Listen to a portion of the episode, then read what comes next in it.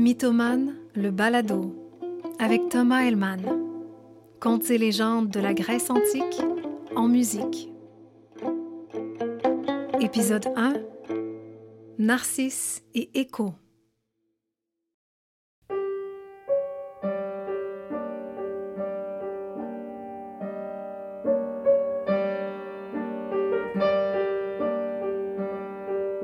Un jour, une nymphe donna naissance à un magnifique bébé qu'elle appela Narcisse. Il était si beau que les gens parcouraient de longues distances pour l'apercevoir. Sa mère était inquiète, car elle savait que dans ce monde, une trop grande beauté s'accompagne souvent d'un destin tragique. Alors elle alla consulter un devin qui vivait reclus dans une grotte loin dans la montagne. Le devin consulta les étoiles, fouilla dans les intestins d'un chevreau sacrifié. Il fit rouler des pierres dans ses mains ridées, et enfin, il proféra ces paroles étranges. « Ton fils sera heureux s'il ne se connaît pas. » La mère ne savait pas trop quoi penser de ces mots, et elle s'en retourna chez elle.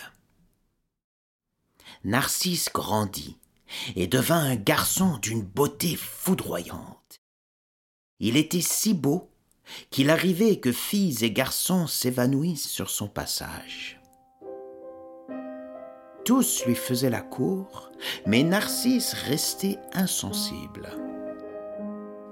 Il ne pensait qu'à chasser dans la forêt avec ses compagnons. Un jour, alors qu'il chassait, Narcisse fut aperçu par une nymphe qui passait par là.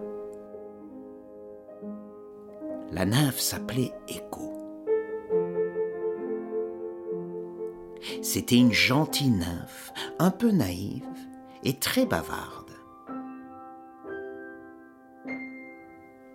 Avant de croiser Narcisse, Écho avait connu une triste histoire. Un jour, Zeus, le roi des dieux, lui avait dit « Oh Écho, toi qui as tant de choses à dire, va donc tenir compagnie à ma femme Héra. Elle s'ennuie tellement qu'elle n'a rien de mieux à faire que de passer son temps à m'espionner. Va donc l'occuper un peu, petite. Tu me rendrais un grand service. » Alors Écho s'en alla voir Héra, la reine des dieux, et se mit à parler, et à parler, et à parler. Je ne pouvais pas croire, c'était comme « Oh my God !» C'était complètement malade. Elle parlait sans arrêt, accaparant toute l'attention de Héra. Pendant ce temps, Zeus, son mari, en profitait pour courtiser tranquillement les sœurs de Écho, les jolies nymphes de la forêt. Quand Héra comprit ce qui était en train de se passer, elle devint furieuse. Elle se tourna vers Écho et lui dit « Espèce de pie, tu aimes jacasser? Eh bien, à partir de maintenant, tu ne pourras que répéter les derniers mots que les gens te disent. Ça t'apprendra, petite sotte. » Elle jeta un sort sur Écho et s'enfuit chercher son mari qui était parti à la hâte se cacher derrière un nuage.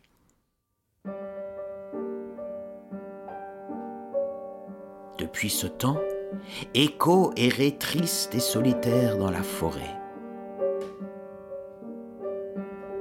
Jusqu'au jour où elle croise Narcisse. Et quand elle le vit, Écho tomba instantanément amoureuse.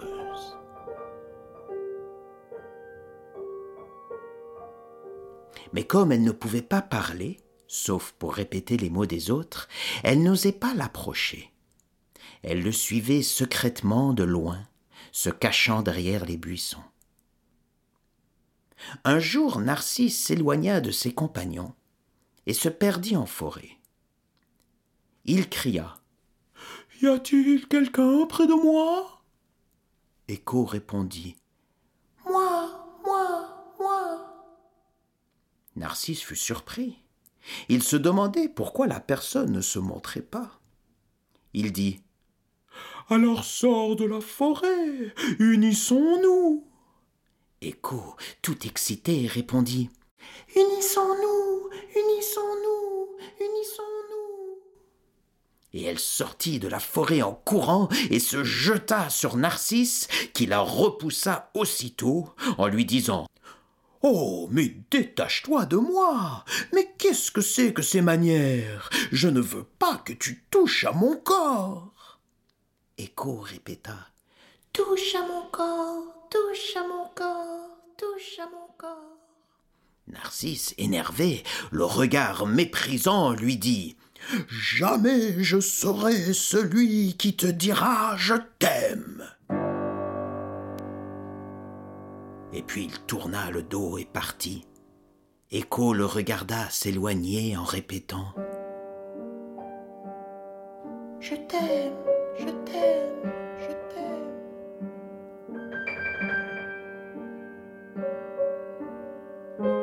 Humiliée et méprisée, la pauvre Écho se traîna à travers la forêt.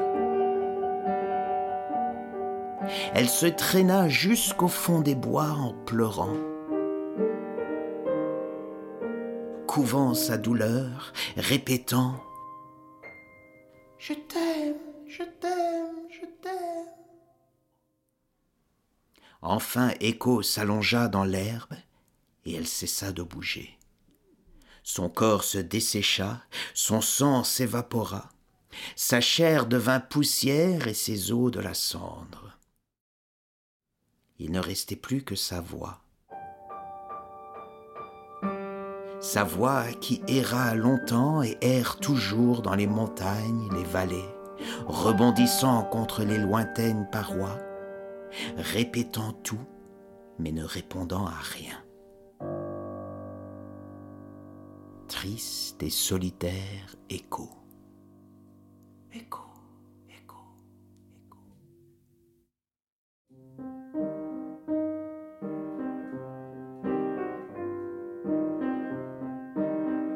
Quant à Narcisse, il continue à s'amuser, inconscient, insensible ou indifférent au mal qu'il causait.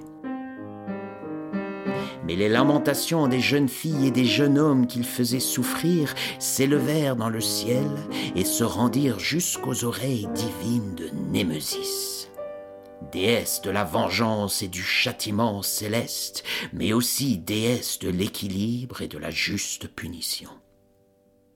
Un jour, alors que Narcisse chassait et qu'il avait très soif, Némésis fit apparaître devant lui une fontaine d'une pureté extraordinaire. Aucun animal ne s'y était jamais désaltéré.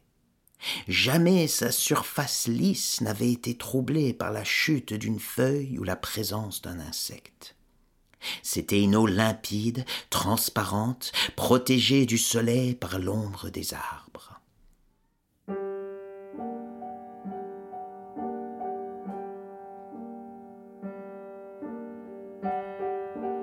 Narcisse voulut s'allonger et boire.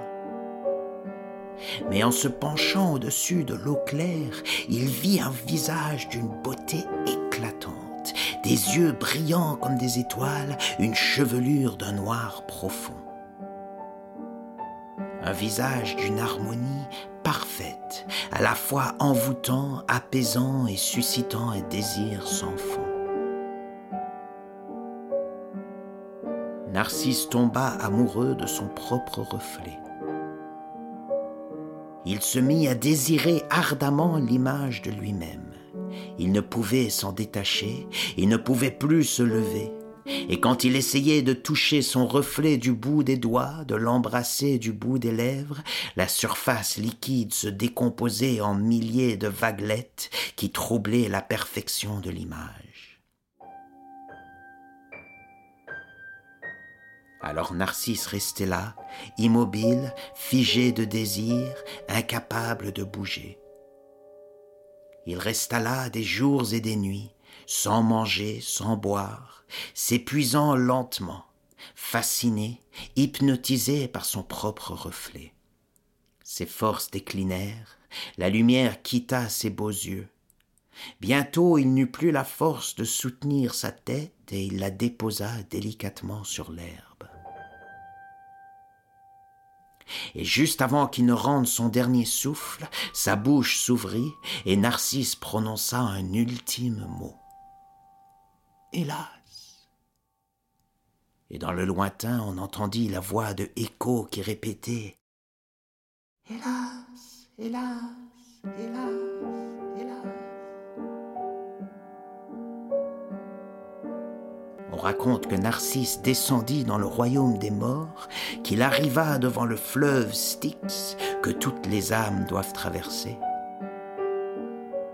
et que même dans les eaux ténébreuses de la mort, Narcisse cherchait encore son reflet. Sans doute le cherche-t-il encore. On ne retrouva jamais le corps du beau jeune homme, mais là où il avait disparu, on vit une fleur jaune couronnée de blanc. Une très belle fleur, mais une fleur solitaire. On lui donna le nom de Narcisse.